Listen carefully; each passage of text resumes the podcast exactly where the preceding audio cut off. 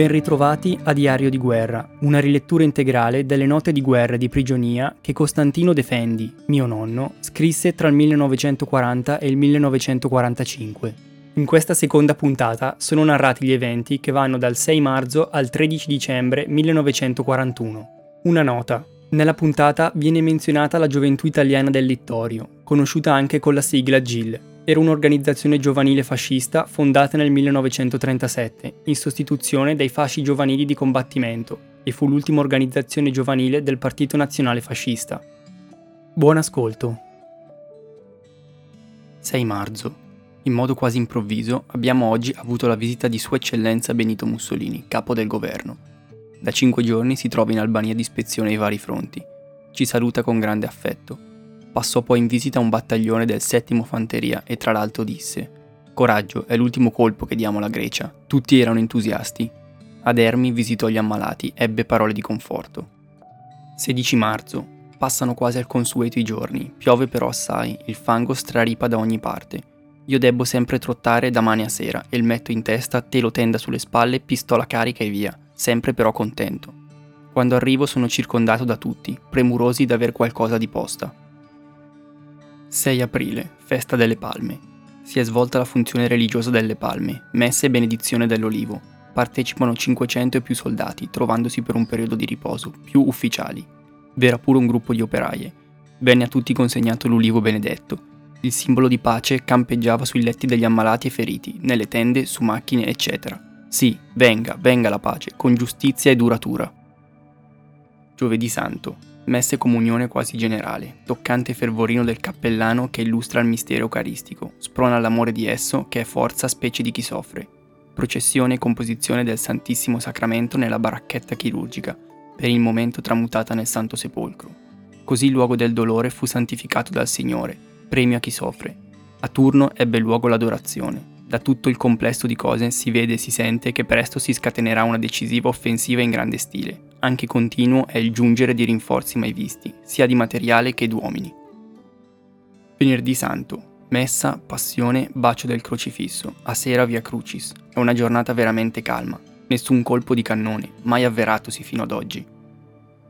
Sabato Santo. Messa, litania dei santi, benedizione dell'acqua santa. Pasqua 1941. Giornata splendida. Tutti sono invasi dalla nostalgica festa. Chi ha cambiato la divisa, chi l'ha ripulita, Pure le tende hanno un non so che di festa. Tutti in perfetto ordine, alle 8 assistono alla Santa Messa e comunione generale. Un picchetto al Santus presenta le armi. L'altarino, benché piccolo per circostanza, viene addobbato da tricolori, dai simboli sanitari, da fiori di campo e olivi. Segue il Te Deum e parole rivocanti il mistero della resurrezione. Auspica eventi di pace.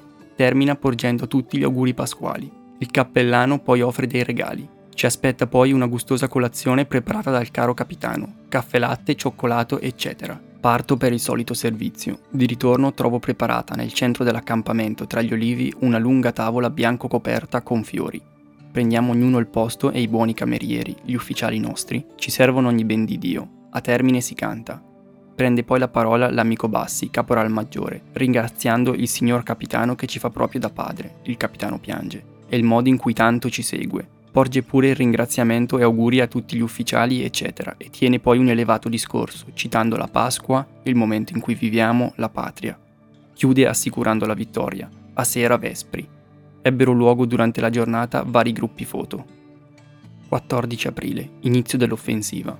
Da come si prevedeva, ecco che stamane si accende verso le 6 un formidabile fuoco di artiglierie di ogni calibro da parte nostra, per dare inizio all'offensiva decisiva e sfondamento anche del nostro fronte litorale dato che su altri fronti è da giorni in corso l'offensiva.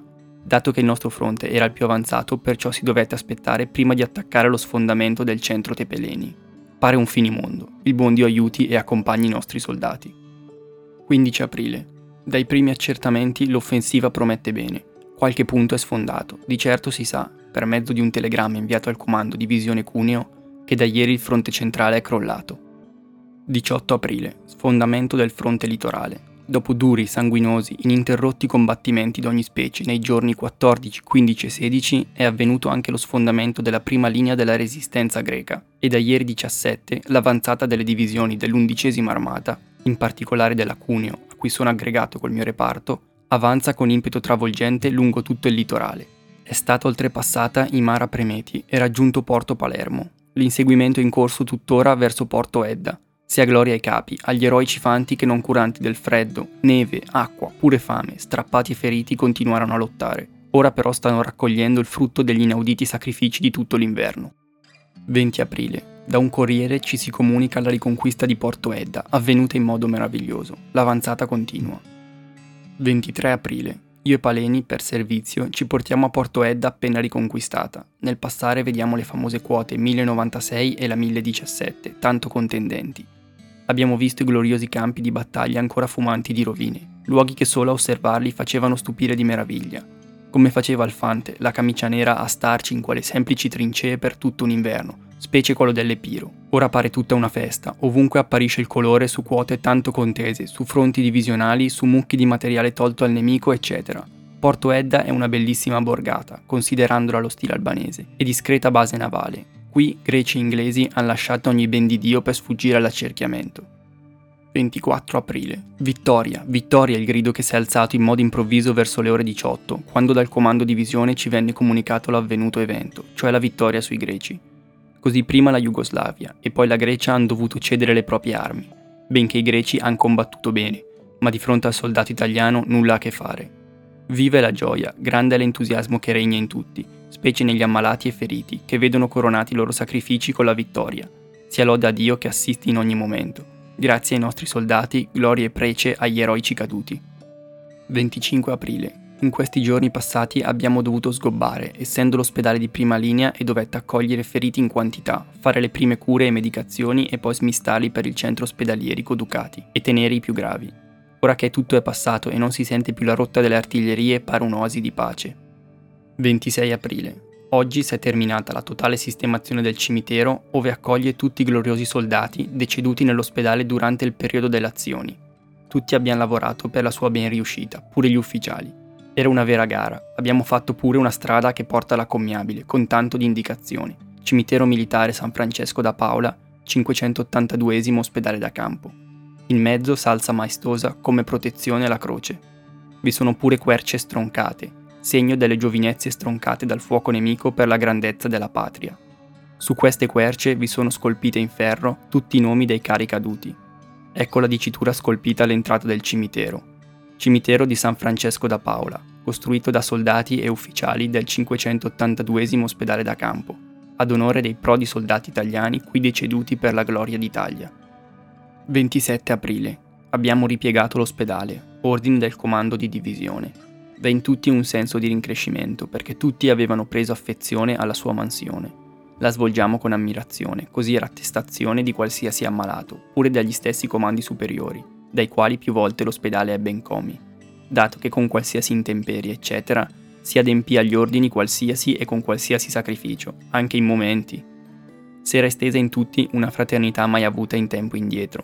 Questo è dovuto al fatto che tutti lavoravano con amore, non perché obbligato, scambievole, pur di sollevare un po' i martoriati corpi e pure l'animo dei cari soldati. V'erano pure in ognuno le rispettive responsabilità, nel tempo che resteremo ripiegati, molti soldati saranno adibiti al recupero delle salme insepolte sui campi di battaglia. Tutti hanno risposto presente. 30 aprile, Porto Edda. In modo improvviso, sempre il solito, abbiamo avuto ordine di trasferimento da Palazza e tanti ricordi saranno sempre in noi per questo angolo sacro di terra, che con rincrescimento stiamo per lasciare.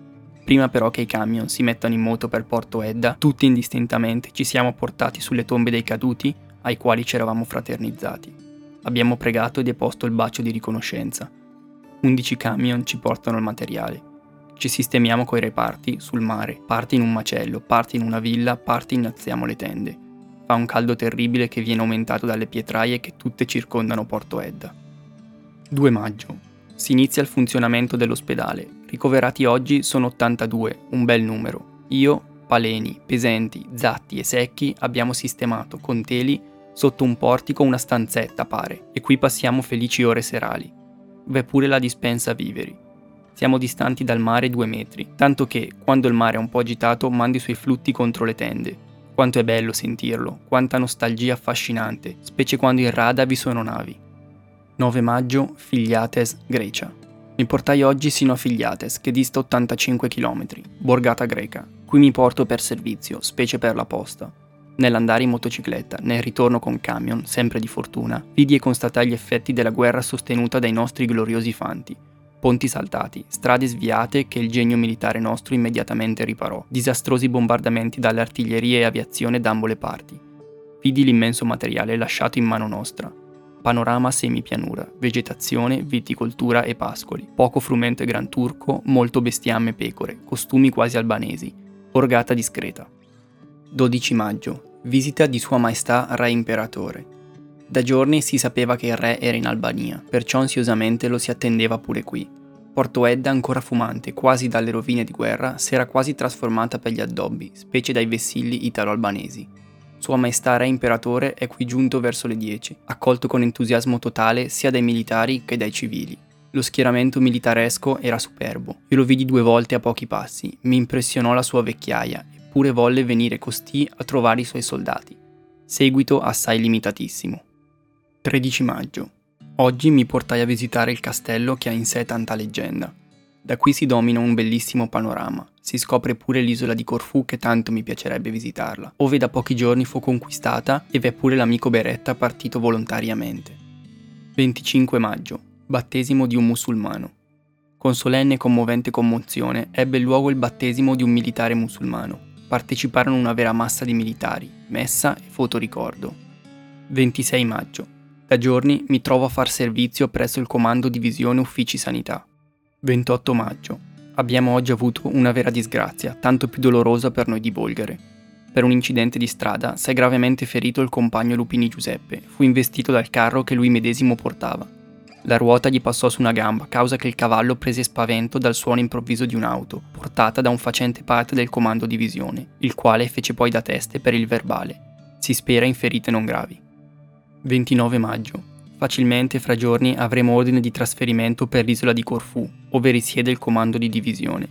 Unico rincrescimento di lasciare Porto Edda e di dover abbandonare il compagno Lupini, però facilmente presto andrà in Italia. 31 maggio, sera. Abbiamo ordine di trasferimento per Corfù. Con rincrescimento sommo e totale smistiamo al 527 ospedale da campo qui in Porto Edda l'amico Lupini. La ferita va meglio. 3 giugno. Ecco, oggi siamo in mare per Corfù. La nave che ci porta è la Tirso. Giornata magnifica.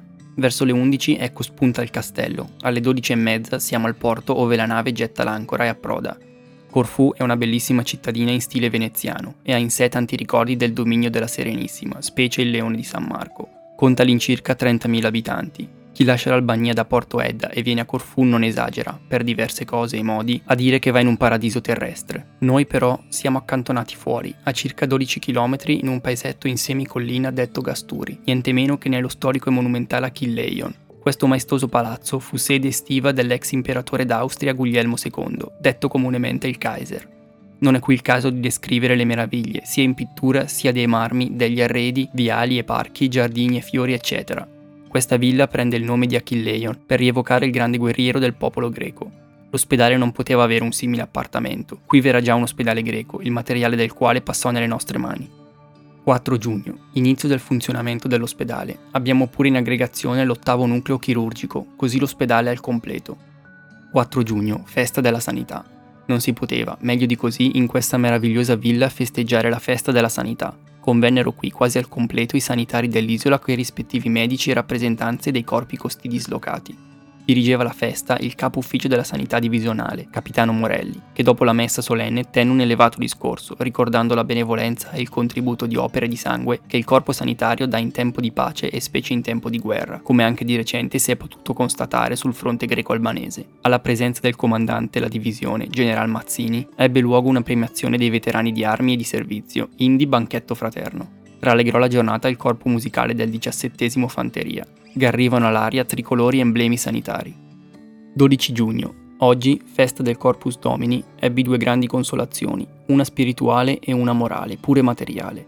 La prima è di partecipare in Duomo Cattolico in Corfù ad un solenne pontificale celebrato da un mitrato, Monsignor della Vecchia, prelato domestico di Sua Santità. Pure si svolse una solenne processione eucaristica, fu un vero trionfo di fede. Parteciparono una gran massa di soldati e ufficiali in alta uniforme, con in testa il generale Questo esempio di fede meravigliava tanto i greci, specie gli ortodossi, sia questo esempio di luce per queste menti offuscate dall'errore e sia sprone ad entrare nella vera religione, ove fuor d'essa non c'è salvezza. La seconda consolazione è la mia visita fatta all'amico intimo Beretta. Dopo essermi accertato dove si trovava per via comandi, partii per Argirades, a 18 km da qui. La strada la divorai dal desiderio di incontrarmi con l'amico. Non descrivo l'incontro, tanto fu commovente per entrambi i cuori. Ci abbracciammo al solo vedersi, trovarsi lontani dalla famiglia, oltremare, in tempo di guerra, ideali uguali, tutto a concorso per rendere più prezioso l'incontro. L'amico lo trovai in un gustoso accampamento, esso lo trovai sotto la sua tenda, ove per andarci v'era un vialetto con la dicitura Villa Santa Maria. Da tutti è ben voluto, li stetti fino a sera. Dio, ti ringrazio oggi della duplice gioia concessa a questo cuore. 24 maggio, festa nazionale e della fanteria. Passai una vera giornata italiana, nel vicino campo sportivo costruito di recente dalla compagnia reggimentale del 17 Fanteria, ebbe luogo la Santa Messa alla presenza del generale comandante della divisione, Mazzini. Segue vario numero di esercizi ginnici sportivi, i quali continuarono pure nel pomeriggio. Alla festa parteciparono tutte le autorità militari, civili e benemeriti dell'isola, pure al completo la gioventù italiana del Littorio. Rallegrò la giornata il corpo musicale del reggimento. Primo luglio. Visita dell'isola del comandante del 25 Corpo d'Armata, generale Rossi. Mi trovai al suo sbarco in Corfù per il solito servizio. Ad incontrarlo si recavano tutte le autorità militari e civili, vari rappresentanti dei corpi militari dislocati in isola. Con il tricolore nazionale al suo passaggio, cioè della bandiera, tutti scattavano sull'attenti e salutavano. Civili qualsiasi toglievano il cappello e romanamente salutavano.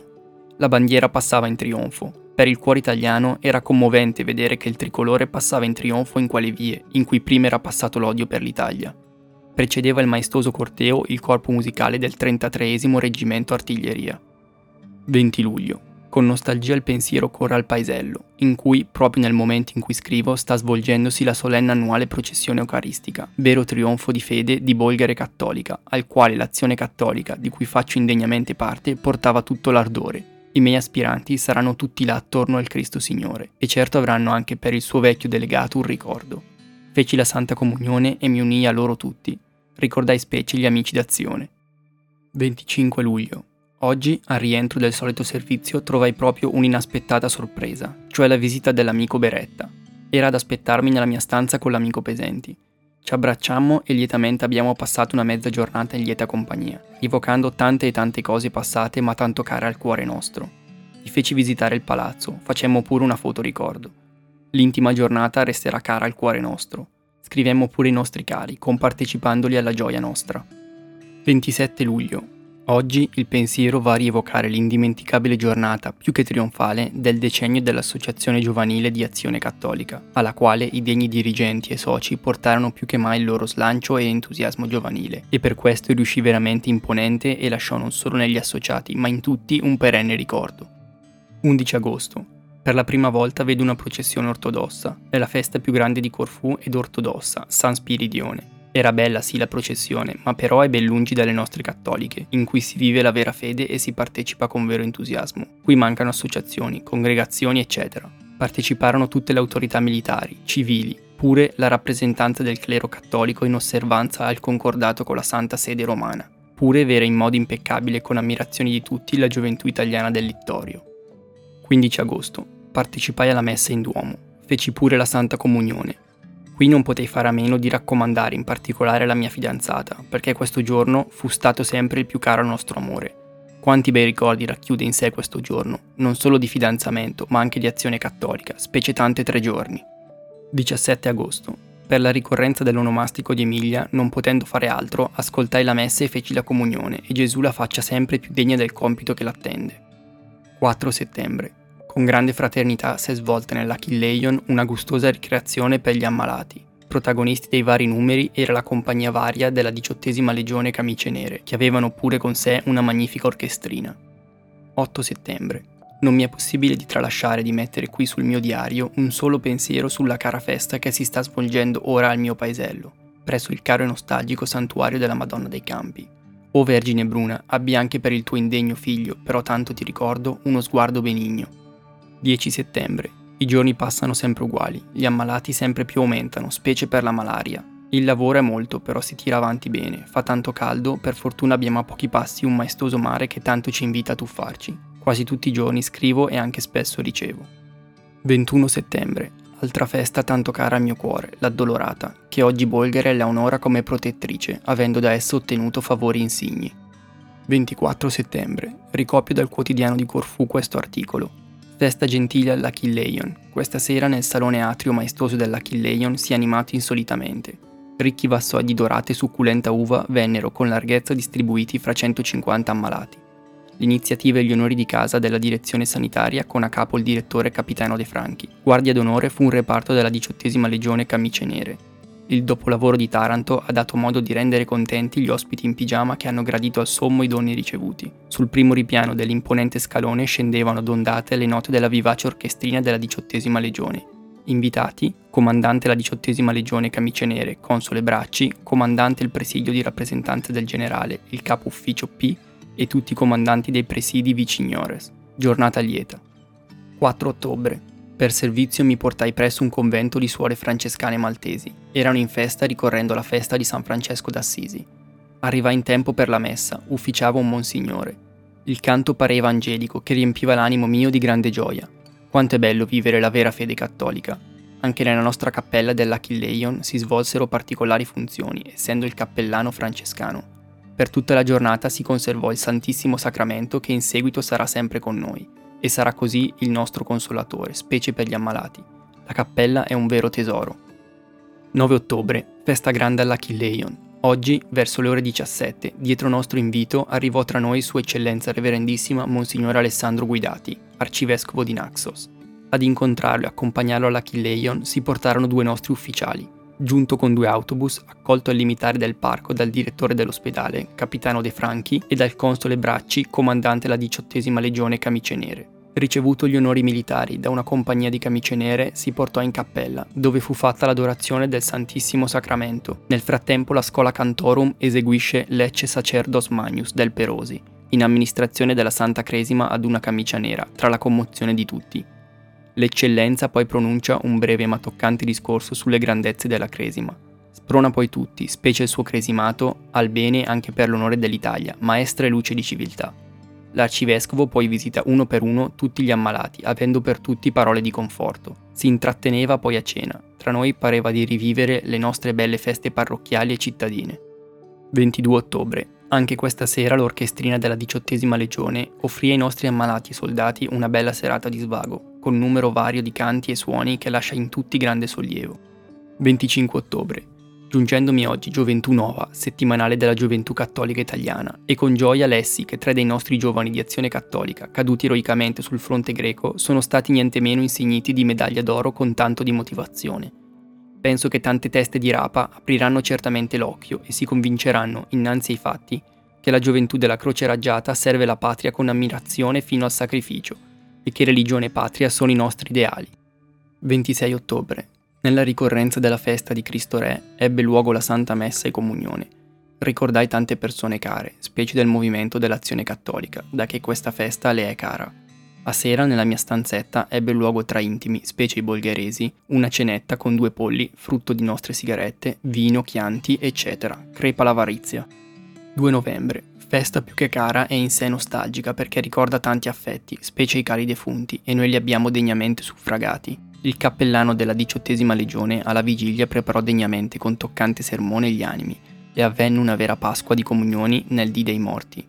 Alla sera del 2 rievocò con Valencia tutti i cari e gloriosi caduti su tutti i fronti e ad essi, ha detto il cappellano, vada la nostra ammirazione, ma più che tutto il nostro suffragio. Elogio per la totale partecipazione ai sacramenti. Si chiude con la benedizione eucaristica all'elevazione dello stensorio, tutta la massa dei militari scatta sull'attenti e sgorga poi spontaneo da tutti il trionfale Noi vogliamo Dio, così i soldati d'Italia novella sanno combattere e pregare.